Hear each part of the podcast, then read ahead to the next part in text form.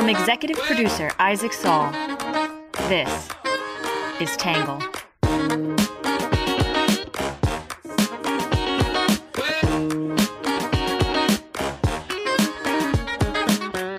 Good morning, good afternoon, and good evening, and welcome to the Tangle Podcast, a place where we get views from across the political spectrum, some independent thinking, and a little bit of my take. I'm your host, Isaac Saul, and on today's episode, we're going to be talking about the independent state legislature theory, which just got a ruling from the Supreme Court. A little bit of a smackdown on the ISL. We're going to talk about exactly what happened and what it means, what the implications are. Before we jump in, though, as always, we'll start off with some quick hits.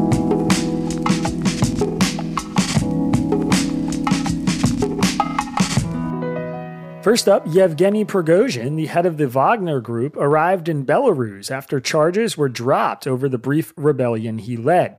Separately, the New York Times reported that a top Russian general knew about the coup plot in advance. Number two, wildfire smoke from Canada is once again blanketing U.S. cities, this time causing the worst air quality in the world across Chicago, Detroit, and Minneapolis. Number three, a Justice Department watchdog concluded that Jeffrey Epstein's death was caused by the negligence and misconduct of prison staff. It found no evidence contradicting the FBI's conclusion of a death by suicide. Number four, the Small Business Administration Inspector General said roughly $200 billion in COVID 19 business relief funds were fraudulent. That's roughly 17% of the 1.2 trillion distributed by the SBA. Number five, House Speaker Kevin McCarthy backtracked shortly after saying he was unsure whether former President Donald Trump was the strongest candidate to represent Republicans in the 2024 election.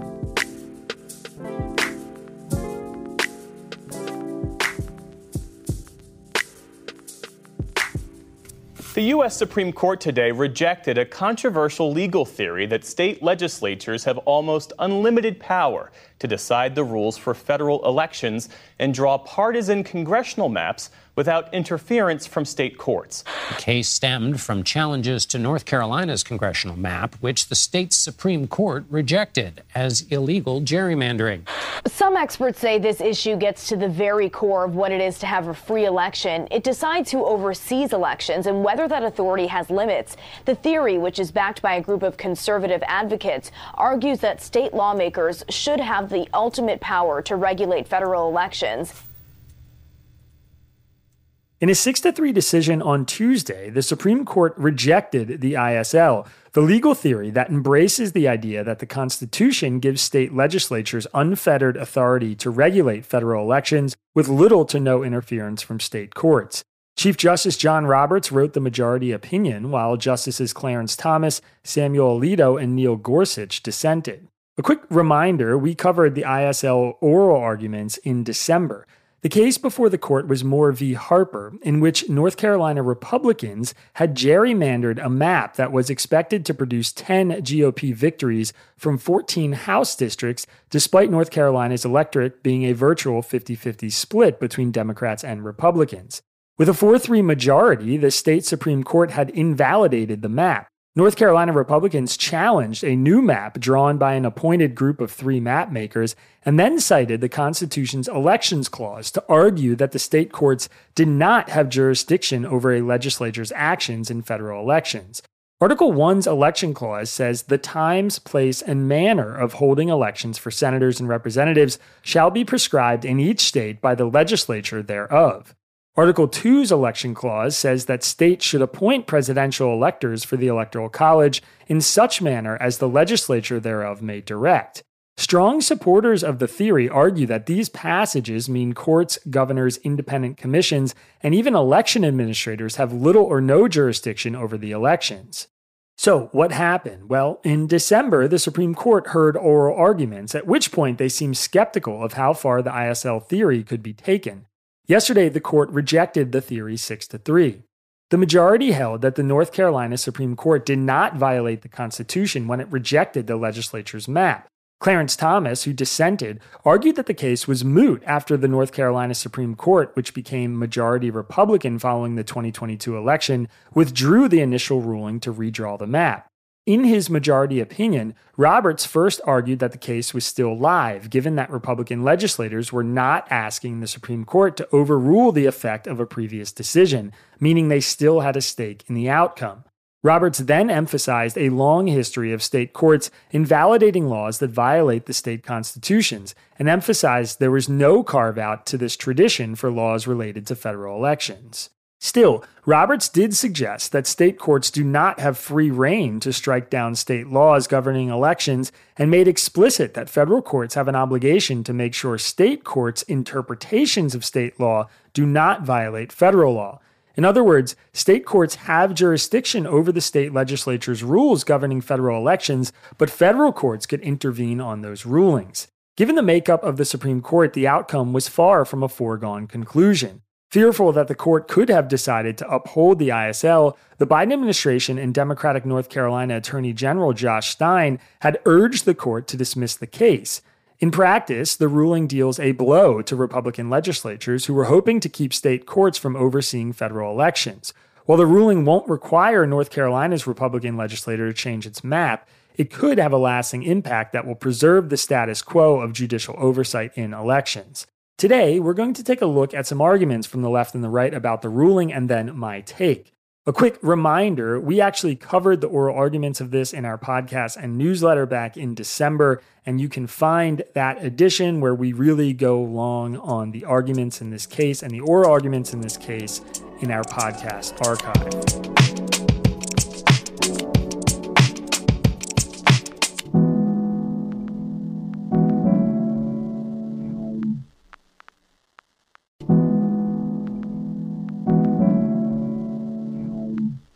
All right, first up, we're going to start with what the left is saying.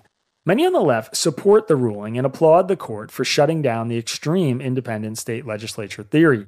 Some suggest that John Roberts is taking back control of the court and reasserting the oversight role of state courts in elections. Others suggest there are some caveats to how good the news is for liberals. The Washington Post editorial board said the Supreme Court just warded off a serious threat to democracy. Chief Justice John G. Roberts Jr. wrote for a 6 3 majority in Moore v. Harper that the Elections Clause does not insulate state legislatures from the ordinary exercise of state judicial review. This finding might seem obvious, but to proponents of the so called independent state legislature theory, at issue in this case, it's anything but, the board said. The readiness of six justices to call this idea what it is, a historic, in clear conflict with precedent and essentially baloney, is all the more heartening given two of the majority, Brett M. Kavanaugh and Amy Coney Barrett, were appointed by President Donald Trump. Mr. Trump's attorneys and advocates seized on an extreme interpretation of independent state legislature theory in the wake of his 2020 loss to try to persuade state legislatures to reject certified results that favored Joe Biden and to suggest that Vice President Mike Pence could accept alternate state of electors, the board added. Also encouraging was that the court decided to weigh in on the merits so forcefully when it had an easy out, as North Carolina's Supreme Court had already reversed the decision under challenge. In Slate, Mark Joseph Stern said John Roberts has wrested back control of the Supreme Court. The ruling united Roberts, Brett Kavanaugh, and Amy Coney Barrett with the three liberals and firmly quashed the nefarious idea of ISL. This theory is incredibly dangerous to democracy. It would nullify state courts' ability to protect voting rights, destroy citizen led redistricting committees, and hand federal judges freewheeling authority to meddle in state election law, Stern said. What Republican legislators really want is the freedom to craft gerrymandered congressional districts without judicial intervention. Since the North Carolina Supreme Court overturned its previous ruling, there was no remaining injury for the court to redress. So Roberts made one up, Stern said. Why? He wanted to reach the merits so he could stomp out the independent state legislature theory well in advance of the 2024 election, which is ultimately good. It is important to get clarity on this issue before 2024. But to accomplish these noble aims, the Chief Justice had to pretzel the law of mootness. There is one important caveat, Ian Millhiser said in Vox. The caveat is that Roberts' opinion does include a vague section which concludes that federal courts may get involved if a state Supreme Court transgresses the ordinary bounds of judicial review, such that they arrogate themselves the power vested in the state legislatures to regulate federal elections, Millhiser said. After spending about two dozen pages laying out the case against the ISL, Roberts concludes his opinion with a warning that state courts may not so exceed the bounds of ordinary judicial review as to unconstitutionally intrude upon the role specifically reserved to state legislatures.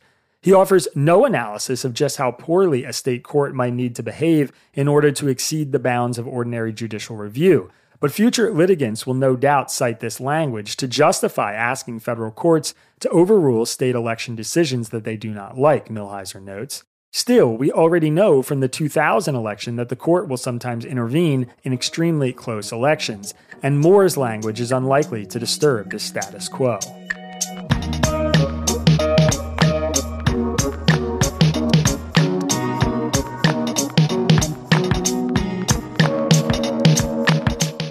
All right, that is it for what the left is saying, which brings us to what the right is saying.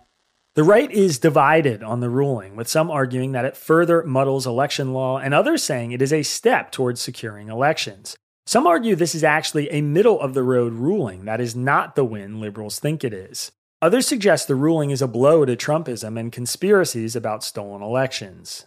The Wall Street Journal editorial board said the court introduced an election muddle. The result isn't the runaway victory that progressives claim, but it will lead to more election law controversies, the board said. Partisan state judges read a ban against political gerrymanders into the penumbra of state law. As a result, Democrats carried three more congressional seats under a court redrawn map last November than they were predicted to under the legislatures. GOP lawmakers argued that the Elections Clause prevented state courts from striking down a legislature's maps or voting laws affecting federal elections. Chief Justice John Roberts rebuffs this reading of the Elections Clause with the middle of the road or muddle of the road decision, the board said. On the one hand, he states state legislatures are subject to state judicial review under the state constitution when they write election law. But he also stresses that state courts do not have free rein, and this court has an obligation to ensure that state court interpretations of state law do not evade federal law. So, state court election rulings will be subject to U.S. Supreme Court review, yet the majority declined to adopt a standard for reviewing such state court decisions. In his newsletter, Ilya Shapiro said this was actually a middle path ruling.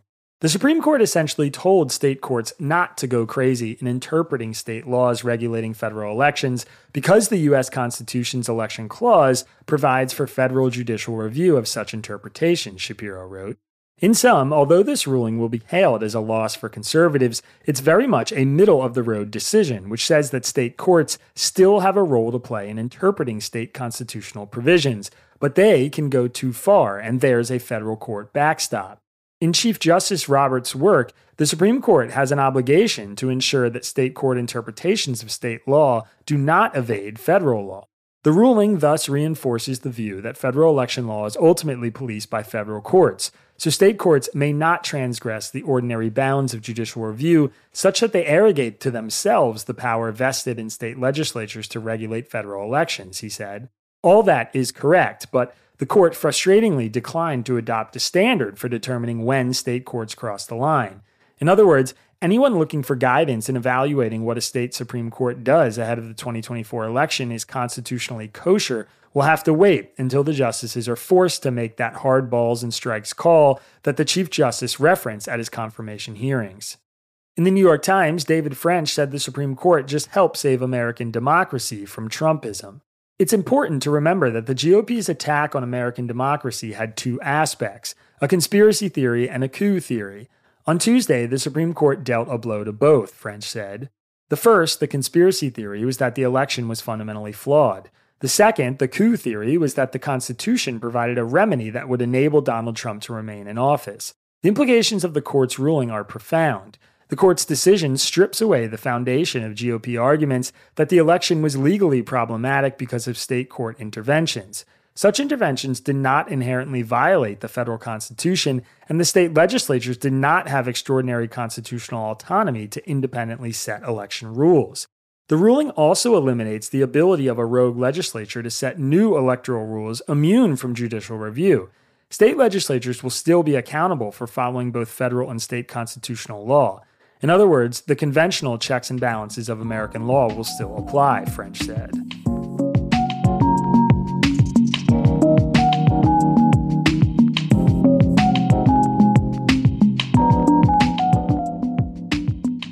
All right, that is it for the left and the right are saying, which brings us to my take.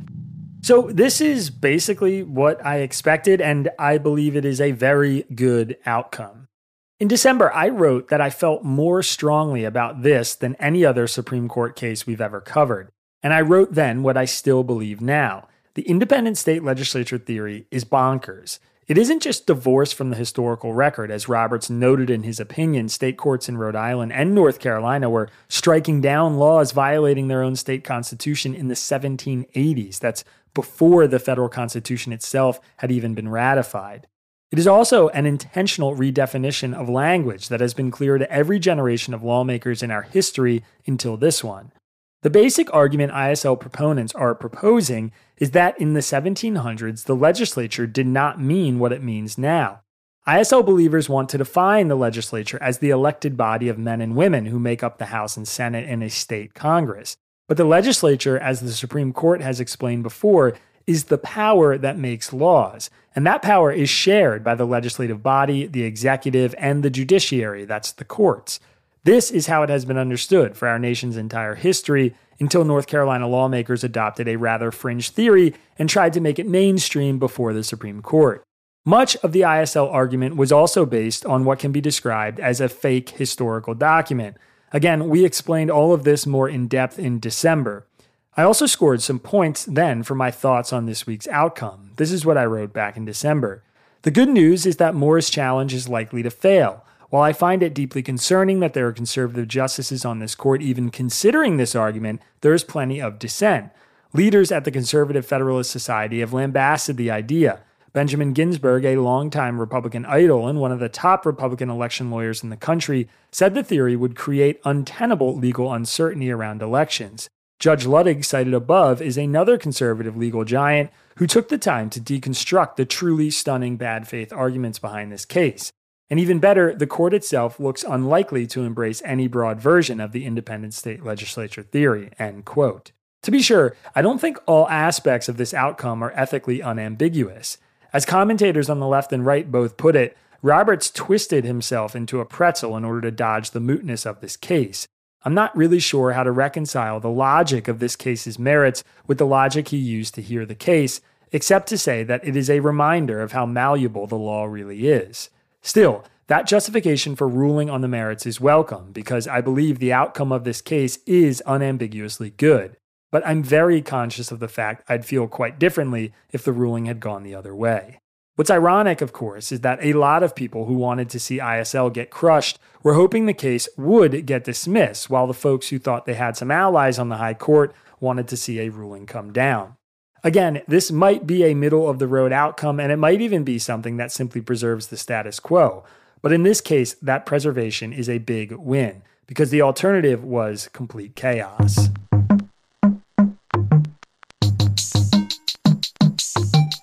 All right, that is it for my take today, which brings us to your questions answered. This one is from Maria in Dayton, Ohio. Maria said, my understanding is that by almost all measurements, the general American public wants abortion to be legal in most or all cases. Please correct me if I'm wrong. So then, why are there so many Republicans in this election cycle with anti abortion platforms? Specifically, Haley, Pence, DeSantis, and Scott. Is this an effort to distinguish themselves from Trump, who seems at least quiet about it? All right, so I think we may actually be seeing a mirage regarding abortion opinion in the news media right now for a couple of reasons. First, I'll say you're right. Trump is not talking about abortions much, not because he's avoiding it, just because he's talking about a lot of other things like the 2020 election and his indictment. And if we're honest, I don't see any other Republican on the campaign trail spending much time on abortion either. In fact, Axios just had a whole story about Republicans avoiding abortion on the campaign trail. Second, I think the way the media is framing abortion polling is obscuring the fact that restricting abortion is still a winning stance in the Republican Party. I wanted to address this question specifically to talk about how. There is a gap between what the headlines on abortion opinion are implying and what the partisan polling data is saying. Here's a headline from Pew Six in 10 Americans say abortion should be legal in all or most cases. Here's the partisan data from Pew 60% of Republican and lean Republican respondents say it should be illegal in most cases, including 73% of self identified conservatives. Here's a headline from NPR Americans want abortion restrictions, but not as far as red states are going. Here's some partisan data from NPR. 88% of Democrats would support a law that gives a safe haven to people seeking out of state abortions, but 42% of Republicans would not. Here's a headline from Marist Americans staunch in opposition to overturning Roe v. Wade. Here's some partisan data from Marist 65% of Republicans say they think of themselves as opposing abortion rights. I'm not saying that Republican candidates are going to want to make abortions a central plank in their platforms. Clearly, there is broad support for general abortion rights among independents, and any candidate hoping to win over that group won't want to make it a major focus. Ultimately, yes, most Democrats and independents support more access to abortions, but it remains true that most Republicans do not. Even more, Americans as a whole care a lot about when a fetus is aborted when considering an abortion's legality. This will just mean that in the post Roe era, there will be room for debate between Republican candidates on where they draw the line. Haley, for instance, has called a federal ban unrealistic, while Tim Scott has called South Carolina's six week ban good news.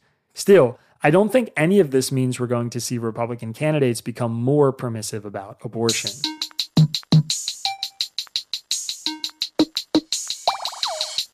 All right, before we move on to our next section, I want to give a quick notice, a quick call for some help.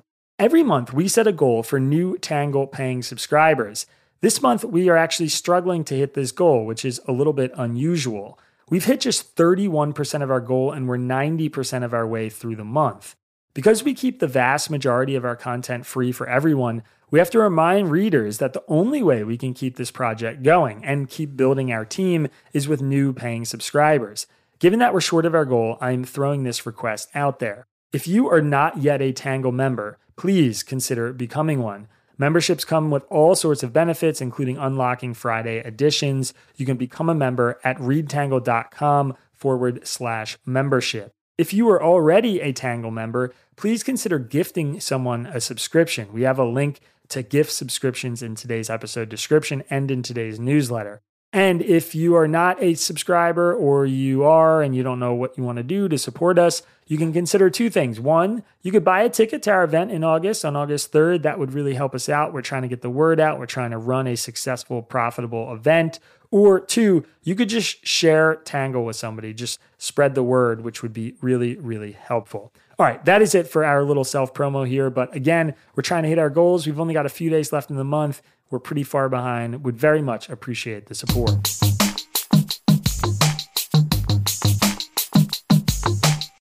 All right, next up is our blind spot report.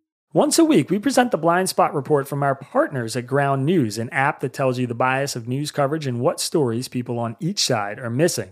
This week, the right missed a story about a city in Delaware that is preparing to give businesses in the town one vote in local elections. Meanwhile, the left missed a story about an undercover video from James O'Keefe allegedly showing a BlackRock recruiter discussing how $10,000 can buy a U.S. senator and how the Ukraine war is good for business.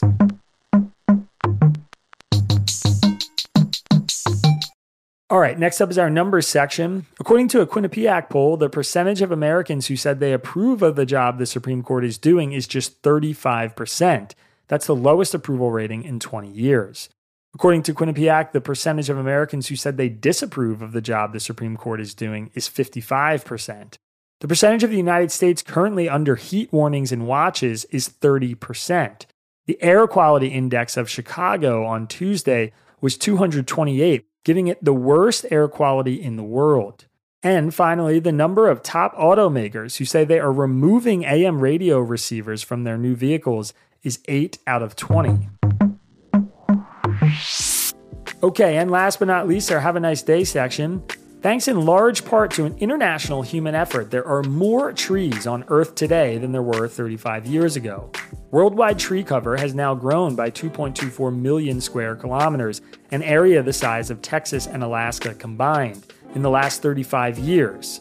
Worldwide tree cover has grown by 2.24 million square kilometers in the last 35 years. That's an area the size of Texas and Alaska combined, according to an analysis of satellite data by researchers from the University of Maryland. The overall global trend has been driven by agricultural abandonment in parts of Europe, Asia, and North America, rising temperatures allowing forests to grow closer to the North and South poles, and a massive tree planting program in China. Researchers concluded that 60% of the increase they detected during the study period was associated with human activity. Good Good Good has the story, and there's a link to it in today's episode description.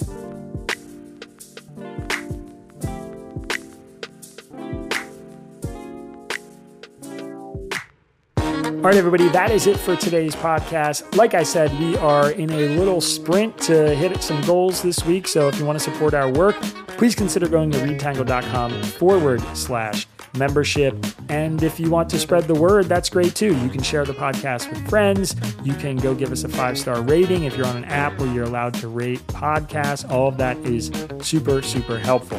We'll be right back here, same time tomorrow. Have a good one. Peace. Our podcast is written by me, Isaac Saul, and edited by Zosha Warpeha. Our script is edited by Sean Brady, Ari Weitzman, and Bailey Saul. Shout out to our interns, Audrey Moorhead and Watkins Kelly, and our social media manager, Magdalena Bokowa, who created our podcast logo. Music for the podcast was produced by Diet75. For more from Tangle, check out our website at www.readtangle.com.